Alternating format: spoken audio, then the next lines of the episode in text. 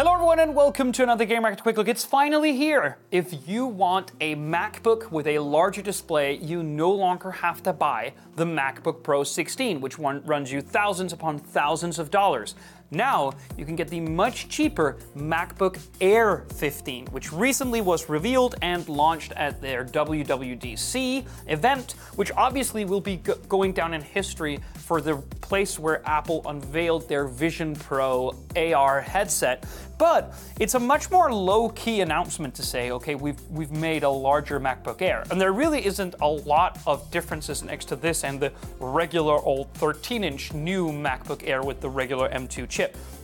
But I think it marks the the clear indication that this will be a new favorite for a lot of people that enjoy using MacBooks. Uh, Marques Brownlee actually made the point that this is kind of like the Tesla Model Y to the Model 3. The Model 3 was the pioneer, it was the car that uh, ultimately uh, brought a lot of people from regular uh, gas driven vehicles to electric vehicles because it just had some pizzazz, it had the right pricing. But with the Model Y, you can pay a little bit more to get a lot more vehicle, and the same is true with this. Now, this is the Starlight color, and it just has all of the awesome angles, the low weight, the fantastic build quality of the regular new MacBook Air.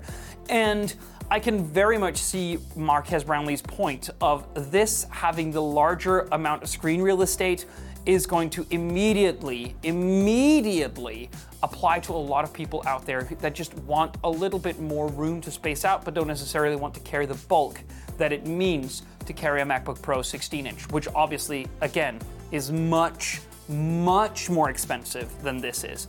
You um, get the slim profile, you get the um, the fantastic build quality, you get the uh, uh, a much larger Force touchpad right here, but you get the same basic keyboard with Touch ID login, and obviously you get the display, which is I, I believe it is 16 by 10 now, with a little camera notch, which you might be used to by now but there's just so much more space here. I think that's really apparent just by looking at it. Um, you get the standard M2. There is no uh, option to get an M2 Pro. That is still reserved for the Pro machines in the laptop space of the of the Apple Store.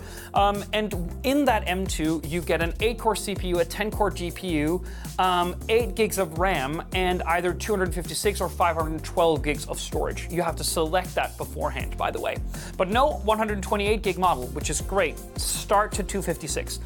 8 gigs of RAM for me is a bit on the low side. I would have enjoyed 16 gigs as kind of like the base minimum. As far as I could tell, you can't increase it. You can only increase the storage from 256 to 512. Or if you are able to advance from the 8 gigs of RAM, I would probably go for that immediately, just for the longevity of the machine.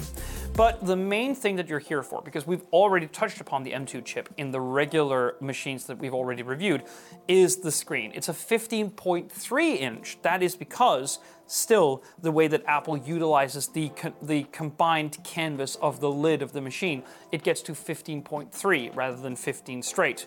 Um, it is a liquid retina, meaning that you get those beautiful, like d- deep, deep deep blacks and you get the beautiful color tone. Um, there's True Tone here as well, which obviously uses sensors to it to sort of match the color, or not the color, but the temperature of the colors as you use it. And it has a fantastic embedded 1080p webcam, which is obviously useful and uses center stage. It's great. You get the same lovely um, Thunderbolt 4 ports, which is great. We've already touched upon the Touch ID login design. You get MagSafe in with a color-coordinated Starlight um, MagSafe cable, which obviously meaning that it's uh, magnetically sealed.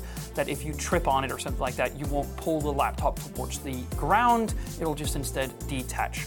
That charger, by the way, is 35 watts, um, and Apple themselves say that this lasts around 10 hours on a charge, or much, much more. Uh, all, all, I will say that every time I've had a Mac Silicon Mac uh, and used it every day, I have gotten more hours on a charge than Apple says should have been possible. And that is very much still true for my MacBook Pro 16 inch. So I will say that these are still undisputed battery kings. And if you enjoy and appreciate long battery life even on larger laptops, like uh, unconditional of what you're doing with it, you should still get a Mac Silicon Mac. But there, the fact is, there isn't actually a lot more to say about it. You can say, tell, say, like, see right here, if I'm pulling it towards this camera, how impossibly thin it is, how big of a canvas you get to work with, how fast it charges, how well it performs in day-to-day tasks with the M2 chip. I have no problems recommending this to you because it's more of the same of what I love that Macs have become since the transition to Mac Silicon. So big thumbs up from here. I can't wait to show you the new Mac Studio, which now comes with the M2 Ultra. So hopefully I'll be able to put this on this table very soon. Thank you so much for watching. See you on the next one.